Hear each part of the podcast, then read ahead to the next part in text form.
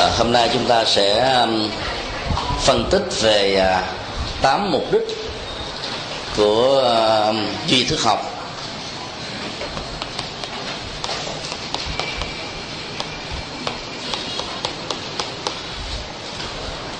Phân tích vào mục đích của à, duy thức học là nói về à, tính giá trị ứng dụng trong việc chuyển hóa các phương diện tiêu cực của tâm thức, dẫn đến các hành vi thanh tịnh. Để từ đó, một người phàm kẻ tục, có cơ hội đi trên con đường thánh và trở thành bậc thánh, hoặc là ở hiện tại, hoặc là trong tương lai. Rất may mắn là trong bản thành giới thức luận, chữ hán của ngài quyền tráng có ghi rõ lời tựa mà quy dân gọi là quy kính tự nhờ đó mà ta gián tiếp hiểu rõ được bản chất của duy thức tam thập tụng, hay là duy thức học nói chung. Trước khi đi vào việc phân tích tám mục đích căn bản của bộ luận này chúng ta ghi nhớ à, ba thời điểm quan trọng liên hệ đến là các tác phẩm của à, duy thức học nói chung.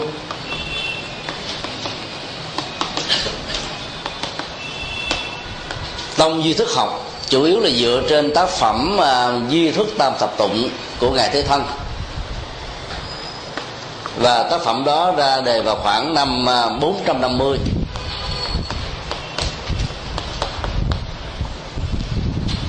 bản chất của di thức tập thập tụng là một sáng tạo ở chỗ đó. Giáo nghĩa của tâm duy thức rất là sâu sắc, được trình bày một cách võn vẹn trong 30 bài kệ, mà vẫn toát yếu được tất cả những trình tự của con đường tâm linh mà một hành giả duy thức học cần phải trải qua trình tự đó được khởi đi bằng cách là phân tích. Cái hoạt dụng rất là căn bản của um, của thức. Lấy hệ quy chiếu là a lệ gia. Và trên cơ sở đó đó, nói về tất cả những chức năng của um, sáu thức giác quan phân tích về tính chấp trước của thức mặt na, các hoạt dụng, các đối tác, các mối liên hệ giữa các thức, rồi các hạt giống được tạo ra do các thức. Liên hệ đến phong tục tập quán, văn hóa, được hình thành như là cá tính chung của một à, cộng đồng dân tộc hay là một cá tính riêng của từng con người. Rồi thông qua đó phân tích về à, tất cả những biểu hiện của các hiện tượng tâm lý và nghệ thuật để vượt qua chúng. Như vậy chúng ta thấy là ở cái phần uh, cuối cùng của di thức tâm thập tụng năm giai vị của tiến trình tâm linh được xem như là kết quả tất yếu của quá trình chuyển hóa thức trở thành trí. Như vậy 30 bài tụng của di thức học. Ra đề vào năm à, 450 là một cuộc cách mạng lớn về à, triết học Phật giáo nói chung. Nó đáp ứng được các nhu cầu so sánh đối chiếu giữa triết học Phật giáo và các ngành triết học hiện thời. Và nó tạo cái à, tiền đề cho sự đam mê nghiên cứu về chúng ở chỗ đó là không trình bày bằng văn xuôi mà trình bày bằng thi kệ. Làm được một bài thơ bằng Sanskrit hay là Bali đòi hỏi đến cái um, khả năng ngôn ngữ về văn phạm. Làm được bài thi kệ bằng triết lý tâm thức ngoài văn phạm ngôn ngữ thi ca còn là triết lý và sự chuyển hóa của chiều sâu tâm thức. Cho nên à, sự thành công của di thức tâm thực tụng là chuyển thể một hệ thống triết lý quá sâu sắc trở thành ba chục bài thơ rất đơn giản. Thời điểm thứ hai, đó là 557 thì thành di thúc luận ra đề với sự ờ, có mặt của 10 vị đại luận sư, mà quan trọng nhất, ấn tượng nhất về tính hệ thống phân tích là ngài hộ pháp.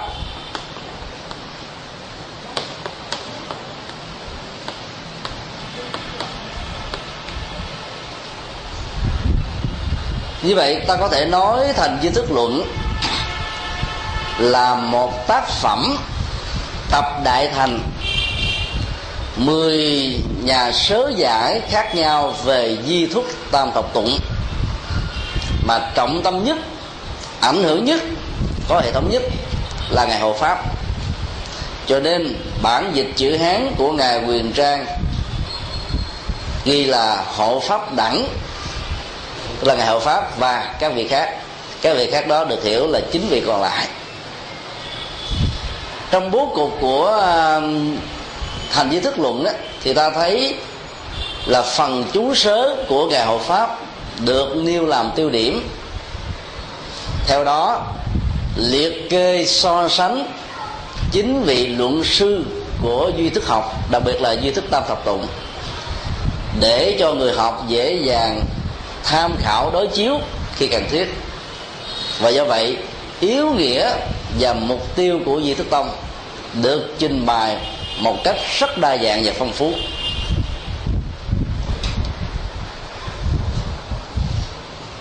Thời điểm thứ ba là 659 bản dịch của ngài quyền tráng mới ra đời.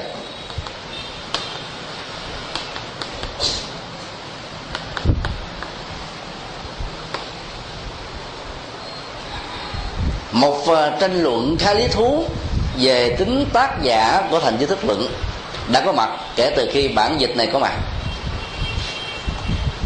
Có hai ờ, quan điểm quan điểm một cho rằng ngài quyền tráng chỉ đơn thuần là một dịch giả về một tác phẩm mà nguyên tắc của nó bằng tiếng Sanskrit. Như vậy, ngài hộ pháp đã tập đại thành chính vị luận sư khác bên cạnh bản thân mình. Một cách hết sức là là là dân chủ và chủ trương đa quyền về tư tưởng, không đưa quan điểm của mình lên làm cao để người khác có thể so sánh đối chiếu mình và các vị luật sư còn lại. Vì ngài quyền tráng giỏi tiếng Sanskrit như là người Ấn Độ. Cho nên, người ta nói rằng là cái ấn bản để tên ngài hộ pháp thực ra là ngài quyền tráng. Và ngài có chức năng là tổng hợp, tuyển chọn, vừa biên tập, vừa phiên dịch. Còn một hệ thống đó trở thành là thành di tích luận nguyên tắc tiếng Sanskrit bây giờ đã có mặt bản dịch khá trung thành, bằng tiếng tây tạng cũng có mặt. Thì cái giả thuyết thứ hai đó, nó có vẻ là không đứng vững lắm. Nhưng mà các học giả trung quốc vẫn đề cao vai trò của người quỳ tráng lên. Cho nên, phần lớn các học giả phương tây chấp nhận giả thuyết đầu, tác giả của thành di thức luận là ngài hộ pháp, còn ngài quyền tráng chỉ là một dịch giả.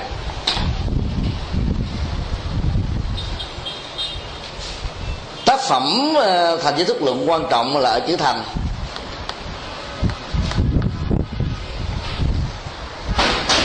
Dịch nôm na đó là tuyển tập hay là tập đại thành? Tuyển tập, nó có nhiều cách. Thứ nhất là sưu tầm biên tập và xuất bản các bài nghiên cứu hay là các tác gia cùng một quan điểm và học thuyết thành một tác phẩm chung. Và tác phẩm đó được gọi là thành di thức luận. Ở đây có 10 tác gia lớn hay là 10 luận sư về duy thức học. Nói, phân tích, chú giải về duy thức tam thập tụng. Cho nên tuyển tập của tác phẩm này được gọi là thành duy thức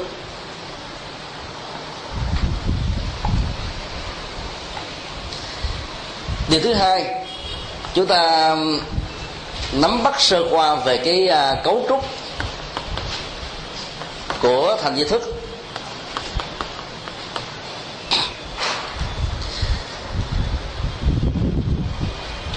Bản nguyên à, tác Sanskrit gồm tất cả là 10 quyển. Bản dịch, chữ hán có ngài quyền tráng cũng trung thành theo cấu trúc 10 quyển. Và ta hiểu khái niệm quyển của thầy xưa tương đương như là một chương của bây giờ. Và tác phẩm này được chia làm 10 chương. Và mỗi chương đó có giá trị liên kết để à, giải thích và phân tích một cách so sánh đối chiếu liệt kê quan điểm của 10 đại luận sư về hệ thống 30 bài tụng di thức của ngài thế thân. Trước thứ nhất nói về nghệ thuật phá chấp ngã và chấp pháp.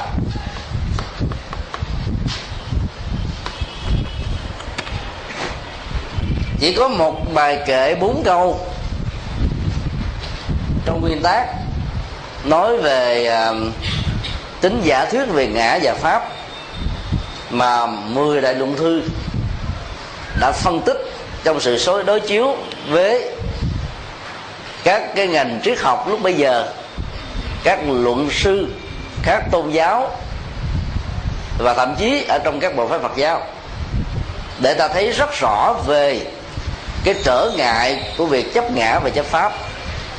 Và từ đó đó, vượt lên nhân chúng để có một đời sống thánh thượng và cao siêu.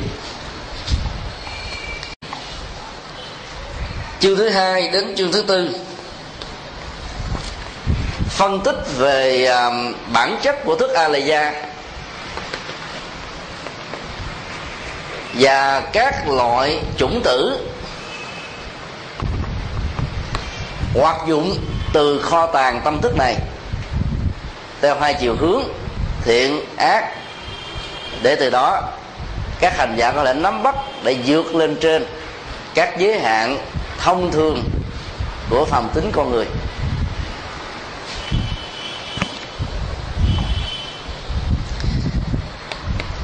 Giữa chương 4 cho đến uh, chương 5 phân tích về uh, thức mặt na và các duyên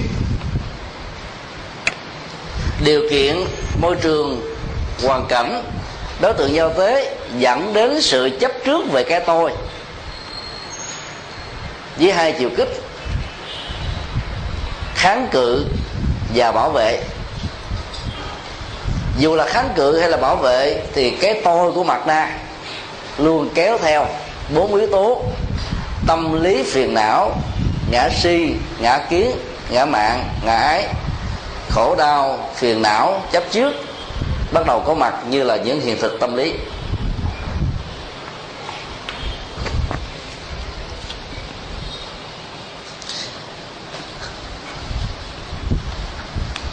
Giữa chương năm cho đến uh, chương 7 phân tích về sáu thức giác quan.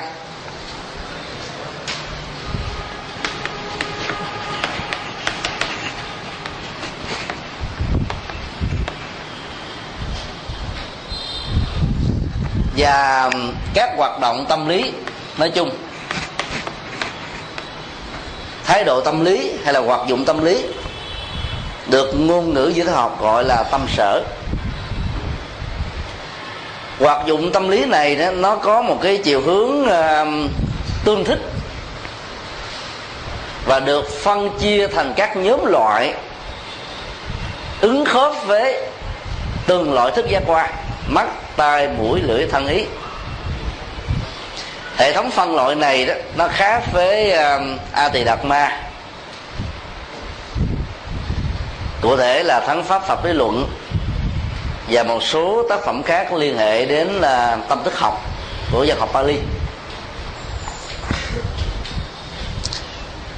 Giữa chương 7 và chương 8 phân tích về à, sự tương tác của à, các thức.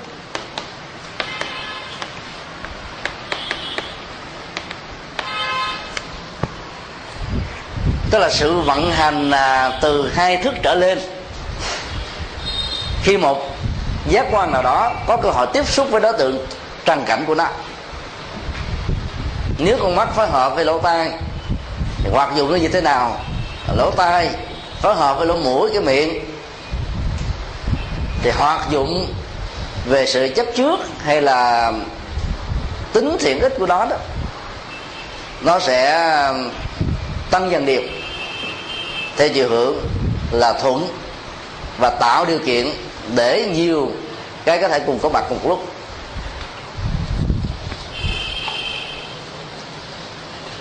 Cuối chương 8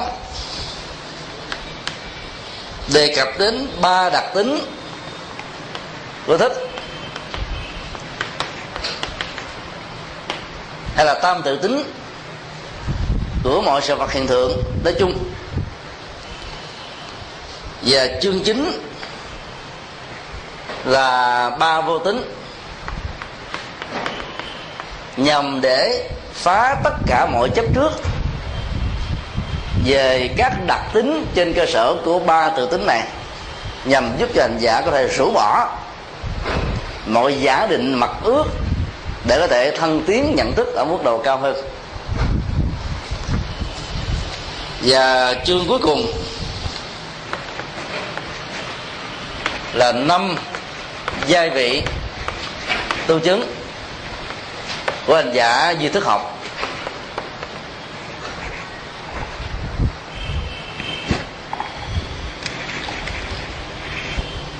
Đó là cái ờ, cấu trúc cơ bản của ờ, thành duy thức.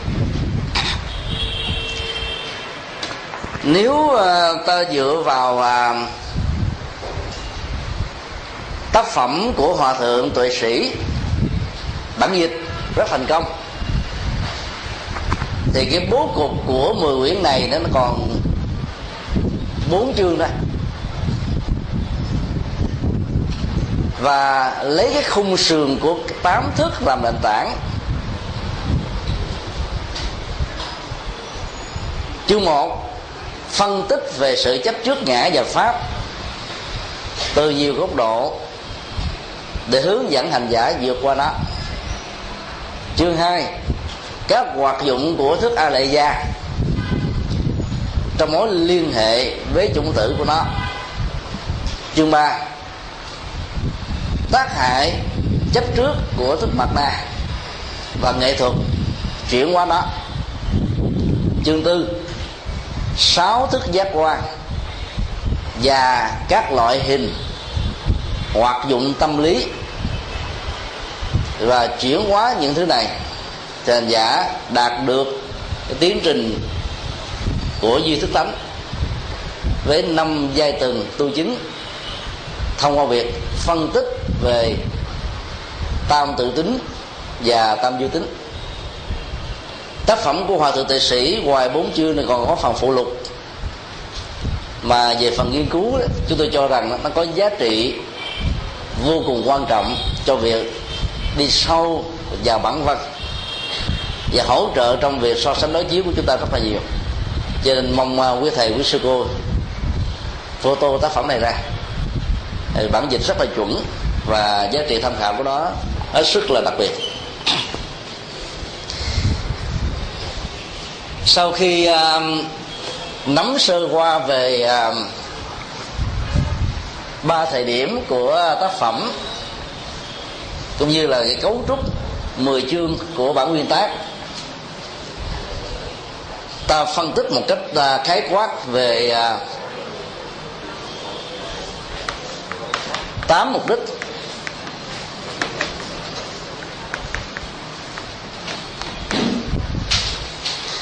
dựa trên bài tựa của thành duy thức luận.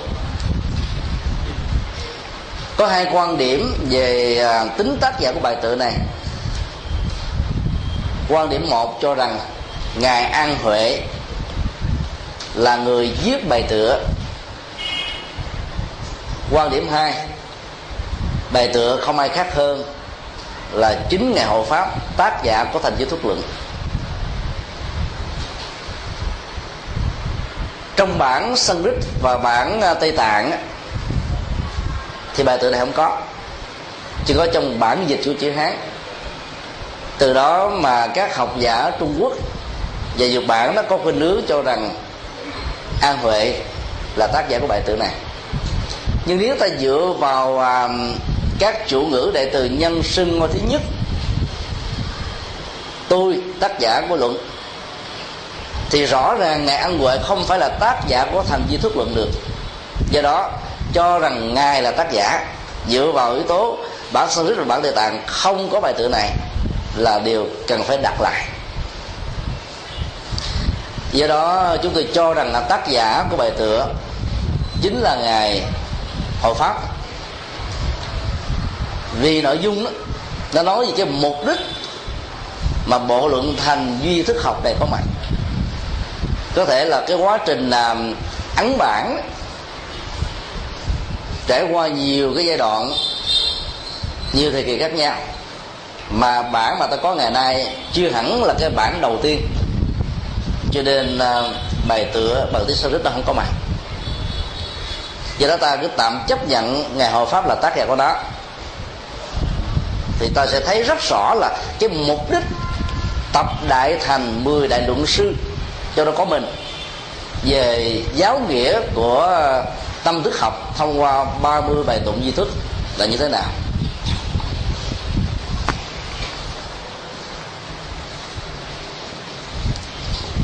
Trước khi um, nói về à, tám mục đích đó, thì à, ta thấy là cái cách mà các tổ ngày xưa khi làm ra một bài à, luận rất là khiêm tốn luôn luôn có phần là quy kính tam bảo. Và xem mình chỉ là một hạt cát so với um, núi của phật và các vị bồ tát đi trước. Lòng khiêm hạ này sẽ giúp cho hành giả đi vào nội dung của tác phẩm ở mức độ là khám phá và khai thác các cái dữ liệu tâm linh vốn có ở trong kho tàng để giảm bớt cái tính cách tác quyền trong à, những cái sáng tác của mình. Và từ đó hành giả đó đạt được cái mức độ tâm linh ở mức độ cao hơn. Người à, có công à, cho chúng ta về một bài học như thế đó, không ai khác hơn là chính đức phật thích ca.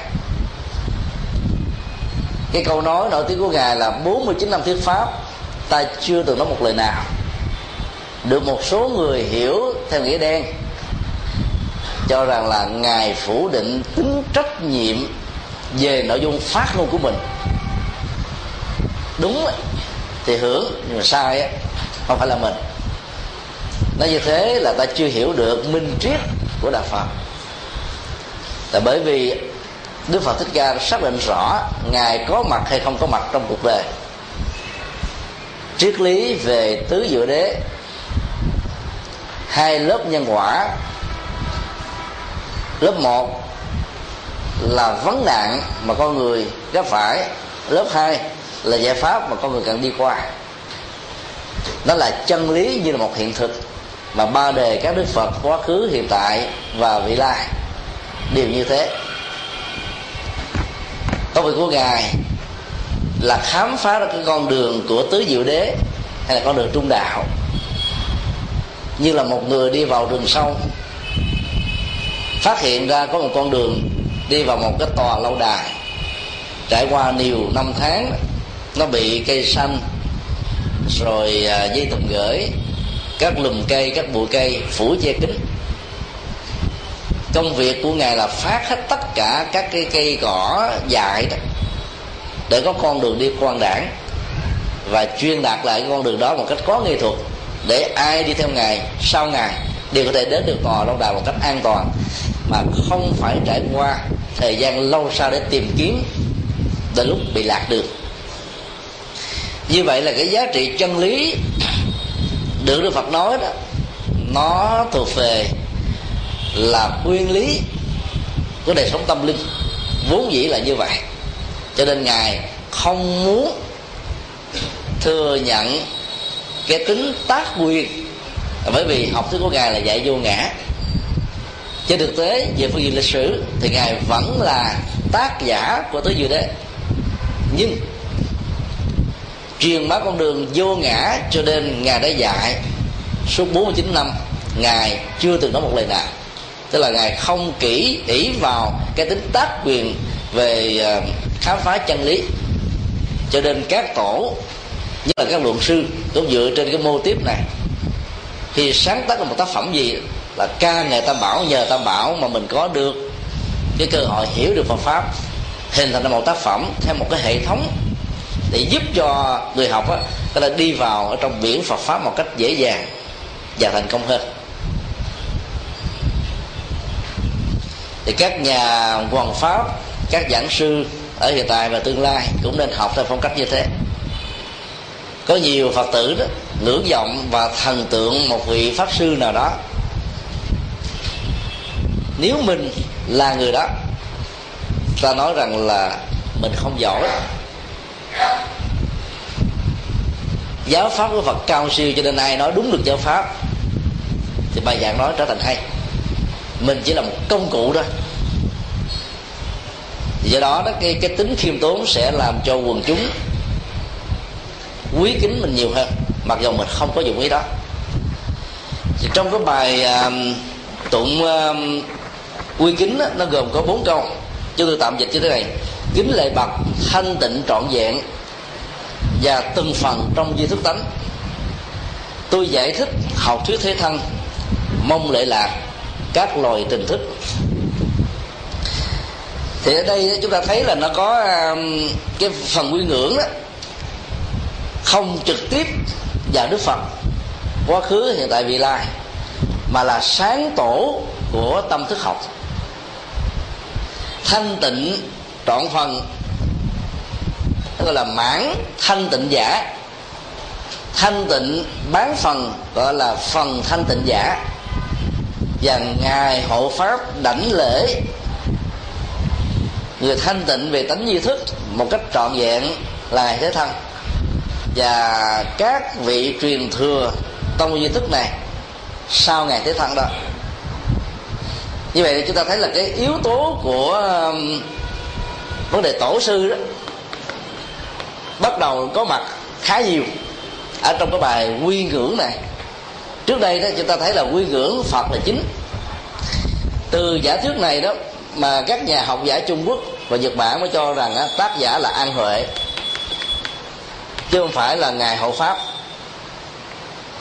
chúng ta thấy là đạo phật của trung quốc và đạo phật nhật bản là đạo phật tổ sư.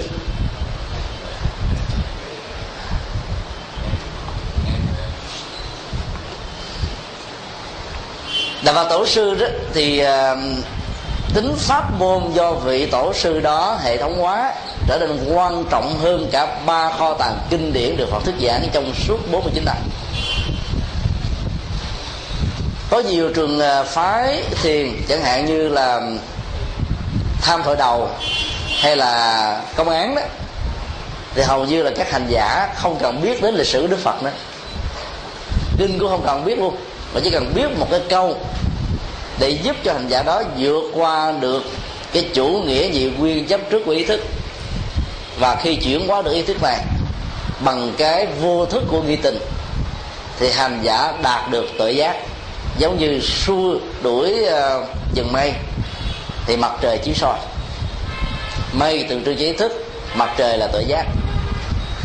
Do đó cái ờ, cái quan điểm về Phật học của Trung Quốc và Nhật Bản ảnh hưởng đến Việt Nam Triều Tiên là đạo Phật tổ sư. Chứ không phải là đạo Phật của Đức Phật Thích Ca. Cho nên đạo Phật tổ sư đó thì ta thấy là thiền tông rút lại chỉ còn ở bài bát nhã tâm kinh gọn hơn nữa chánh niệm tỉnh thức. Bên trung quốc đó, thì công án và thổi đồng còn đạo phật của tịnh độ tông đó, thì còn lại nam mô a di đà phật. Còn hơn nữa là nhất tâm bất loạn. Còn đạo phật mật tông của phong cách tổ sư tiền thì của phong cách tổ sư chỉ còn lại là án mà đi bắt di học thì gọi hơn nữa thân mật khẩu mật và ý mật và danh già đó là hành giả của các tông phái theo trường phái đạo phật tổ sư đó. Chỉ còn biết rất ít như là một giọt nước ở trong đại dương mênh mông của việc Phật pháp. Và do vậy đó, khi đối diện trước những nỗi khổ niềm đau đa dạng và khác nhau ở từng con người, biết cộng và biệt nghiệp ta không đủ sức để hóa giải những khổ đau này. Nếu mà bản thân của những cái tinh hoa đó có thể giải quyết tất cả các vấn nạn của lịch sử kiếp người đó, có lẽ là đức phật không phải mất công suốt bốn mươi mấy năm như vậy để giảng trên ba trăm ngàn pháp hội với số lượng trên ba trăm ngàn các bài kinh dài ngắn vừa khác nhau. Mà mỗi một nội kinh đó, khi có lặp lại một nội dung nào đó đó, thì được phân tích hay là giới thiệu ở một góc độ khác.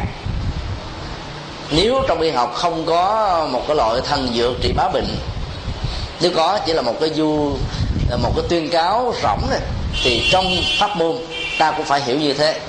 Không có pháp môn nào có thể giải quyết hết tất cả các vấn nạn phiền não của của kiếp người. Do vậy đó là dựa vào cái mô tiếp kính lệ tổ sư mà người ta cho rằng tác giả là ngài an huệ. Nhưng ở hai câu sau đó, thì um, cái uh, chủ từ nhân xưng câu thứ nhất, tôi giải thích, bỉ luận thì cái chữ bỉ ở trong chữ hán là đại từ à, nhân sưng chỉ cho một cái người đang nhấn mặt luận ở đây đó để hiểu là di thuốc tam tập tụng của ngài thế thân cho nên chúng tôi dịch cho nó rõ. Tôi giải thích học thuyết thế thân. Và câu cuối cùng là nói về cái uh, giá trị của đó và mục đích mong lệ lạc các loài tình thức đó thì khi đi vào cái phần mà lề tựa, ta thấy rất là gọn. Chưa đầy một trang A4 mà trong chữ hán đó, nó chỉ có khoảng chừng à, sáu, bảy dòng thôi. Tám nội dung căn bản hay là tám mục đích của nó được nêu ra. Mục đích đầu là hỗ trợ cho hành giả phá chấp ngã và chấp pháp.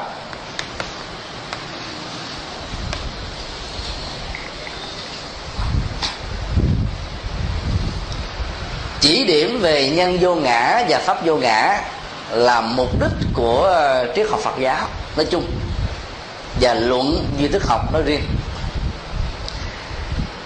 chúng ta thấy là cái phần mà phân tích về tính không thực thể do vì mọi sự hiện tượng được cấu tạo bởi những tổ hợp, được gọi là duyên.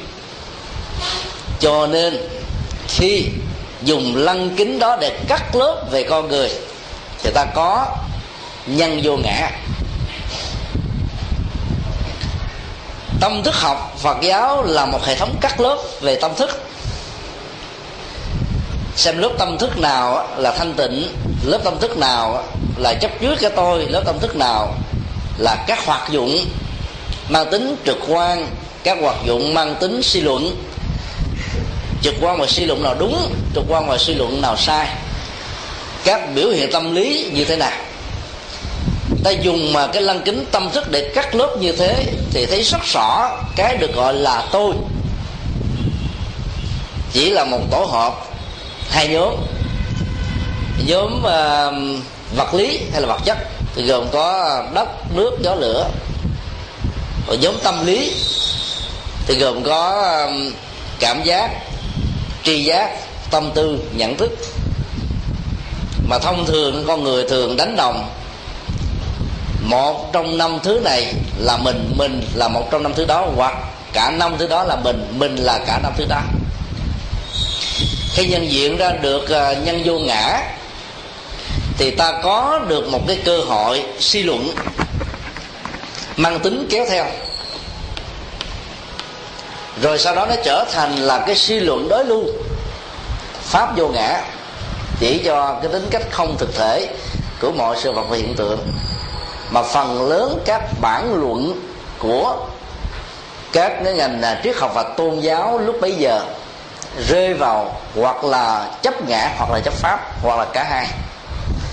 Cho nên ờ, trọng tâm chính yếu và quan trọng nhất của duy thức học là để phá ngã và phá pháp.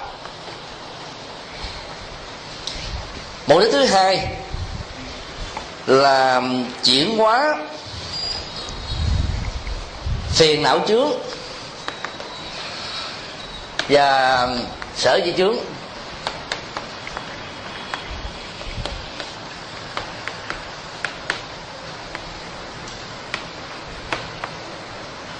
Công thức lý luận của à, bài tựa này rất sâu ở chỗ là, theo tác giả, nơi nào có sự hiện hữu của ngã chấp, nơi đó kéo theo phiền não. Nơi nào có hiện hữu của pháp chấp, nơi đó có sự hữu của sở chi trước. Sở tri là bao hàm tất cả các loại tri thức liên hệ đến mọi sự vật hiện tượng mà tính năng sử dụng của nó đó không nhằm giúp cho con người tháo gỡ nỗi khổ và niềm đau trong khi đồng lúc đó nó tích tụ các chấp trước về tính sở hữu lệ thuộc vào cái ngã chấp của con người. Cho nên toàn bộ tri thức thế gian càng mở rộng, càng nhân sâu nói chuyện nào, thì ý thức về sự chấp pháp mà ở mức độ khác của nó là chấp ngã sở hữu sẽ được tỷ lệ thuận và tăng dần điểm do đó đó, khi mà giúp cho hành giả và người học phá được ngã và chấp, thì lúc đó đó, cái con đường dẫn đến sự chuyển hóa về phiền não và sở tri sẽ được thực hiện các gốc rễ của phiền não được gồm có lòng tham lòng sân lòng si và nhiều phiền não lệ thuộc tức là những loại phiền não phát sinh. Lòng tham đó cao nhất là tính dục. Kế đến ở mức độ vừa là ai luyến. Và ở mức độ đơn giản nhất á, là nỗi đam mê. Mà chắc dính của nó đó dẫn đến ái luyến và kết quả là con người phải trôi lăn trong sinh tử và luân hồi. Các biểu hiện của những ờ, phiền não phát sinh đối với lòng sân đó, đa dạng. Ví dụ sự không hài lòng, sự bất mãn, một cách vi tế, không thể hiện ra một cách cụ thể. Hay là cho đến những cái hành động của quát tháo, chửi bế, mắng nhiếc, đúc chiến, hay là chiến tranh, hận thù, đánh đập, phỉ nhổ tạo ra tất cả những ờ, phản ứng loại trừ. Hay tối thiểu là không hài lòng. Đều thuộc về và có trục xây xung quanh lòng sân. Và khi mà các hành giả không sống dựa trên nguyên lý của ờ, nhân quả, thì tri thức về vô minh sẽ bắt đầu có mặt. Sự chấp trước nó diễn ra như là một quy luật tất yếu thôi ai không thừa nhận nhân quả của tứ diệu đế, từ đó họ có thể không chấp nhận, vô ngã, vô thường và dương khởi như là bản chất quy luật tất yếu mà con người cần phải sống trên nền tảng của đó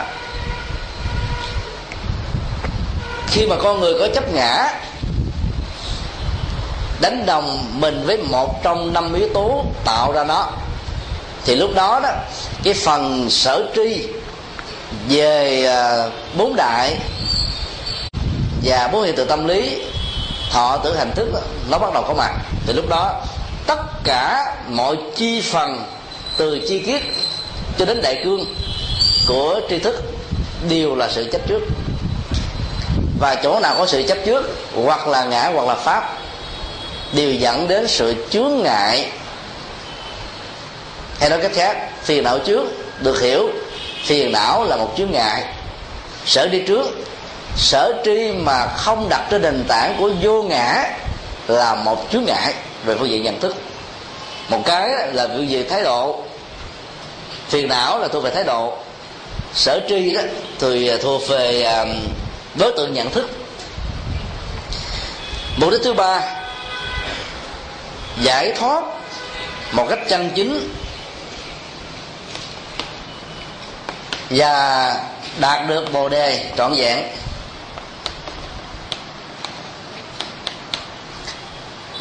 Theo tác giả của thành duy thức luận, khi một hành giả chuyển phiền não chướng và sẽ đi trước cho nền tảng của phá chấp ngã và chấp pháp một cách trọn vẹn đó, thì cái kết quả của phá chấp ngã và chuyển hóa phiền não, hành giả sẽ đạt được là sự giải thoát. Còn cái kết quả của phá chấp pháp và chuyển hết tất cả những lậu hoặc của sở đi trước thì hành giả đạt được sự giác ngộ. Như vậy, giải thoát và giác ngộ nó thuộc về mối liên hệ nhân quả. Tháo gỡ phiền não là nhân. Tự giác được phát sinh là quả. Cho nên giải thoát và giác ngộ là một tiến trình. Dĩ nhiên về phương diện ờ, tu chứng sẽ là một sự sai lầm nếu ta bảo rằng một cái tòa lâu đài hay một căn nhà nào đó là kết quả của con đường. Trên một con đường có thể có rất nhiều tòa lâu đài, nhiều căn nhà. Và nó chỉ là một cái phương tiện giao thông để giúp ta đến được cái đích điểm mà ta cần. Giải thoát là nỗ lực để rũ bỏ mọi chấp trước về ngã và pháp. Thì tự giác phát sinh mà tự giác không phải mới bắt đầu có. Ta trở về với bản lai diện mục. Khi mà các dây tùm gửi của phiền não về ngã và pháp đó, nó bám ở trong tiến trình chúng ta có mặt như là các thực thể chúng sinh ở trong uh, tam phàm hay là ngũ phàm. Và giải phóng các cái uh, dây tập gửi phiền não đó đó thì ta có được tự giác bồ đề. Như vậy trọng tâm chính yếu nhất của duy thức học vẫn là giải thoát trọn vẹn và bồ đề tuyệt đối. Nhưng muốn có được cái này thì ta phải thực tập hai bước một và hai. Mục đích thứ tư là hiển dư thức tánh như chính đó là di thức lý như thật đi.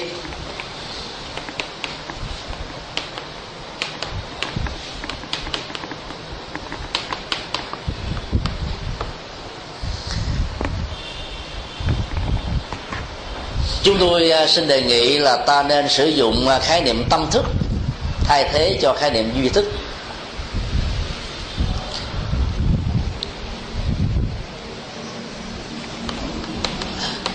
Vi nháp ti. Masata. Thường được gọi là duy thức. Hiểu theo hai nghĩa. Nghĩa một, chỉ đơn thuần là sự biểu hiện. Tất cả các loại hình nhận thức của các giác quan và thậm chí là của um, Alaya và Mạc na là các biểu hiện trong tiến trình nhận thức của con người đối với thế giới và đối tượng trần cảnh. Hiểu theo nghĩa này đó thì à, ta thấy là cái việc mà cho rằng là duy thức học Phật giáo là một hệ thống duy tâm đó nó sẽ không có chỗ để bám víu. Và nó không mâu thuẫn lại với tất cả các giáo nghĩa về duyên khể được chủ trương ở trong đạo Phật. Ý thứ hai, cho duy thức, tức là lấy thức làm nền tảng, là nguyên nhân khởi thủy của mọi sự hiện tượng. Theo đó, vật chất có mặt là một loại duy lý không thể nào chấp nhận được. Mà ta phải hiểu là tất cả các cái loại tri giác kiến văn giác tri được chúng ta tiếp nhận. Thực ra nó, nó chỉ đơn thuần là cái nhận thức mà thôi. Và bây giờ đó thế giới khoa học cho chúng ta thấy rất rõ con mắt mình không trực tiếp nhìn thấy các nhân vật mà nhìn thấy cái mặt mặt đảo ngược của nó thông qua con ngươi như vậy cái mà ta thấy là cái ảo ảnh hay là ảnh tử ở trong uh, kinh thủ lăng nghiêm gọi là tiền trần lạc tạ và đưa vào trong uh, thần kinh trung ương đã có là một loại nhận thức về bản thân của nó theo cái chiều thuận. Do đó ta vĩnh viễn không tiếp xúc được một cách trực tiếp với thế giới trần cảnh của nó trên cơ sở này đấy, thì chữ duy thức tức là chỉ đơn thuần là một cái loại ờ, nhận thức trên nền tảng của cái đảo ngược của cái ảnh tạ ở trong ờ, nhận thức của con người mà thôi. Thì ta mới có thể tránh khỏi được cái tình trạng cho rằng là thức là nguyên nhân khởi thể về đầu tiên. Trên cơ sở đó chúng tôi đề nghị đổi duy thức thành là tâm thức. Như vậy mục đích thứ tư này là làm sao có thể hiểu bản chất của nguyên lý tâm thức như chính nó là. Tức là phân tích vào bản chất sâu sắc nhất của nó.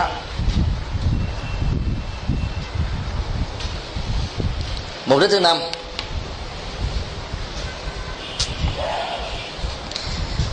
Nhằm phá chấp ngoại cảnh là phi vô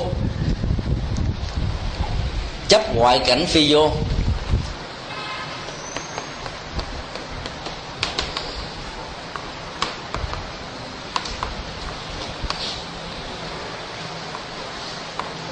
Cái vế thứ hai được tác giả gọi là như thức, tức là để chúng ta dễ dàng so sánh rồi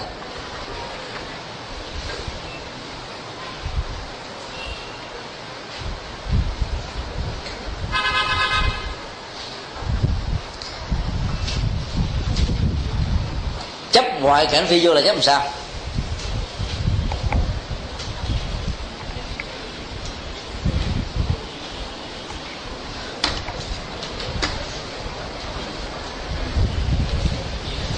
Chứ phi vô có nghĩa là chẳng phải không có. Chấp ngoại cảnh chẳng phải không có. Có nghĩa là chấp có phải không?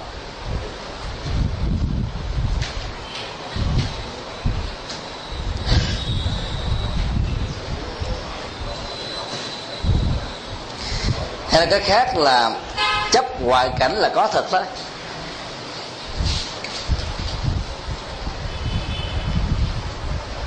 Trong tiến trình nhận thức đó, theo à, tâm thức Phật giáo thì không có một nhận thức nào là không có đối tượng của nó. Nhận thức là nhận thức về một cái gì? Về một đối vật. Khi nói là ta thấy là ta phải thấy một cái gì cụ thể? Còn nếu nó là một sự tưởng tượng, hình dung, ký ức, thì nó thuộc về pháp mà chủ thể tiếp nhận nó là ý. Tương tự, lỗ tai hay là mũi, cái lưỡi và tăng xúc chạm, nó cũng phải có một cái đối tượng để tạo ra cái phản ứng, thái độ hay là cảm nhận của nó về chúng. Các ngoại cảnh nó vẫn có. Bảo rằng nó không có là sai. Nhưng nó có theo một cái cấu trúc là giả hợp bởi nhiều điều kiện. Mà sự trôi trải của tính vô thường thời gian làm cho chúng ta phải thừa nhận nó diễn ra đối với con người sanh già bệnh chết, đối với trụ, thành trụ hay không. Nhận thức được như vậy đó thì à, ta đang sống với học thuyết vô ngã ở mức độ đơn giản. Cho nên khi đối diện trước sanh ly tử biệt và những hiện tượng không như ý diễn ra, nỗi khổ niềm đau được khống chế. Tức là từ những cái đau vật lý của con người là chết, cái nỗi khổ tinh thần không theo đó mà phát sinh. Cho nên sẽ là một sai lầm nếu chúng ta bảo rằng là thế giới ngoại cảnh này là giả huyễn, là không có gì hết nó vẫn có.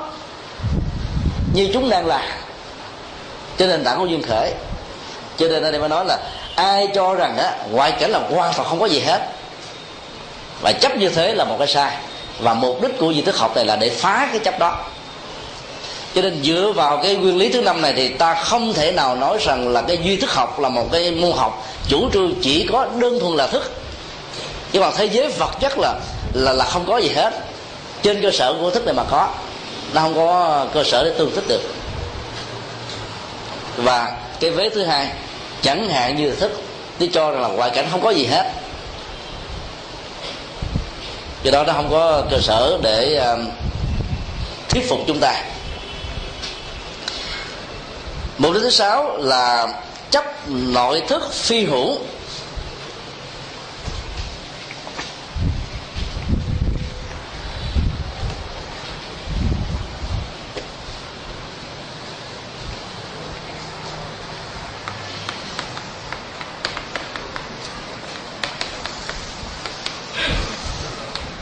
Và cái vế để ta dễ hình dung như cảnh. Ở đây ta thấy nó có một sự đối lập. Ở dưới cái phần thứ năm á, là chấp ngoại cảnh. Là để lấy cái um, chủ thể nhận thức là các giác quan. Mặt nam mày là da làm hệ quy chiếu. Cho nên thế giới trần cảnh tương thích với các giác quan và các thức này được gọi là ngoại và khi nhìn vào bên trong á, thì được gọi là, là nội thức. Nói chung là các thức thôi. Tức là phá cái chấp trước cho rằng các thức là vốn không có thật cũng giống như là cảnh.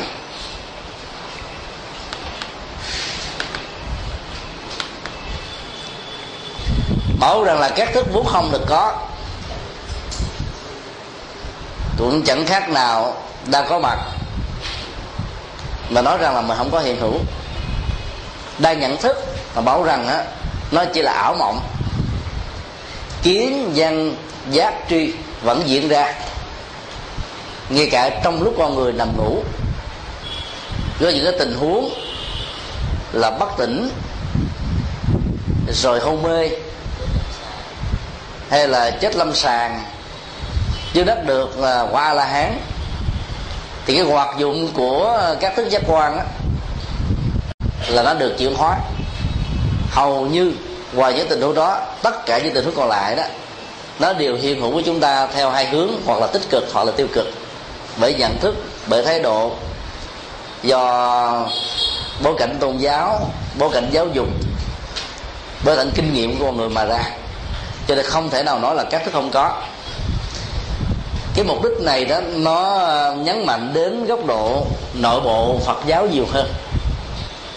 Ý muốn ám chỉ rằng là các trường phái nào cho rằng chỉ có sáu thức mà thôi. Không có hai à, loại hình mạc nam hay là da đó. Cũng được liệt vào cái đối tượng, được xem là hỗ trợ để phá cái chấp trước và không có hai loại thức này còn đối với chủ nghĩa duy vật đó thì cho rằng là thức mà đỉnh cao nhất của nó là ý thức đó nó chỉ là hệ quả hay là kết quả của di vật đó. thì cũng được quan tâm như là đối tượng cần nhận thức để chuyển hóa mục đích thứ bảy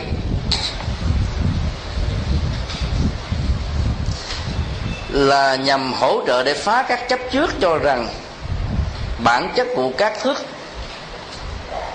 dụng biệt thể đồng.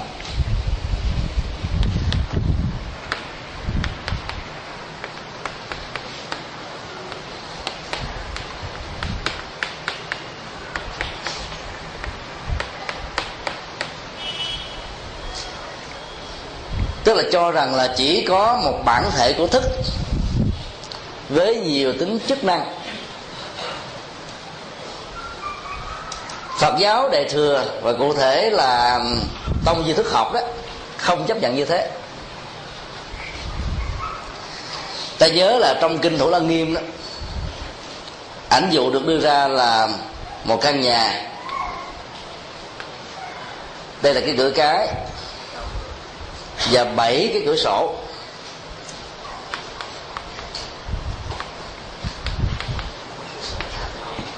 Và mỗi một cái cánh cửa cái và các cái cửa sổ đó, ta lắp vào một cái màn thắp sáng lên.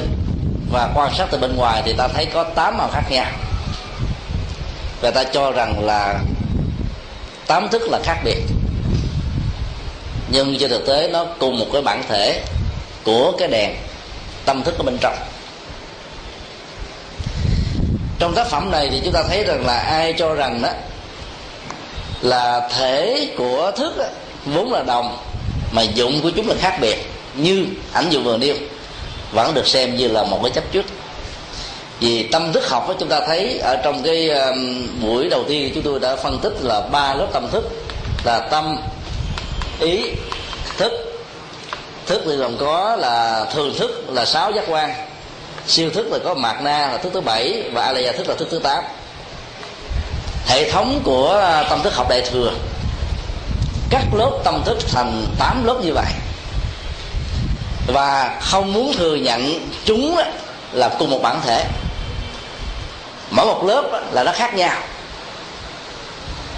Cái công việc chính yếu của các hành giả duy thức học là làm thế nào để mà chuyển hóa cái lớp thứ bảy là cái lớp nguy hại nhất. Rũ bỏ được lớp thứ bảy là cái chấp ngã thì sự chấp pháp trên nền tảng của chấp ngã sẽ được tháo dỡ. Thì lúc đó, các thức giác quan mắt tai mũi lưỡi thân ý đó, nó sẽ trở thành là một khối của trực quan đúng. Mà nói theo à, kinh tương ưng á, cái thấy chỉ đơn thuần là sự thấy, cái nghe chỉ đơn thuần là sự nghe, cái ngửi chỉ đơn thuần là sự ngửi, cái biết chỉ đơn thuần là sự biết. Không kéo theo các phản ứng thái độ dính mắt vào trong uh, trong trong trong uh, thuận và nghịch. Khi mà các giác quan tiếp xúc với thế giới trần cảnh của nó. Thì như vậy nếu ta chấp nhận cái sự cắt lớp tâm thức thành tám lớp ta không thể nào nói rằng là bản thể của chúng là đồng nhau nếu đồng thì nó là chỉ có một chức năng thôi nó phải khác. Cho nên ở bậc na là chấp trước ý thức là nhận định đánh giá phân biệt. Ở các giác quan á con mắt á, thì không thể nghe. Lỗ tai thì không thể thấy. Cái mũi thì không thể nếm. Cái lưỡi thì không thể không không thể là thấy được. Mặc dầu các pháp tu về sáu căn viên thông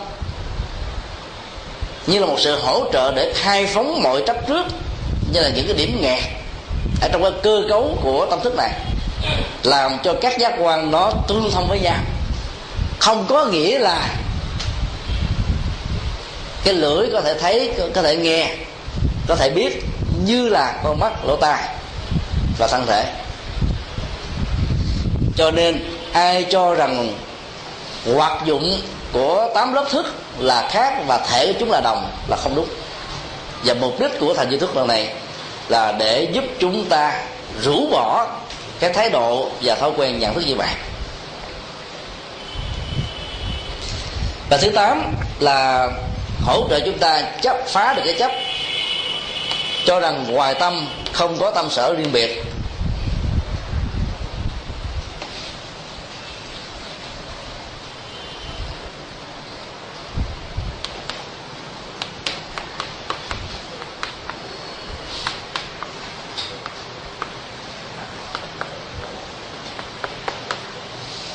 Đây là nói về cái mối liên hệ giữa um,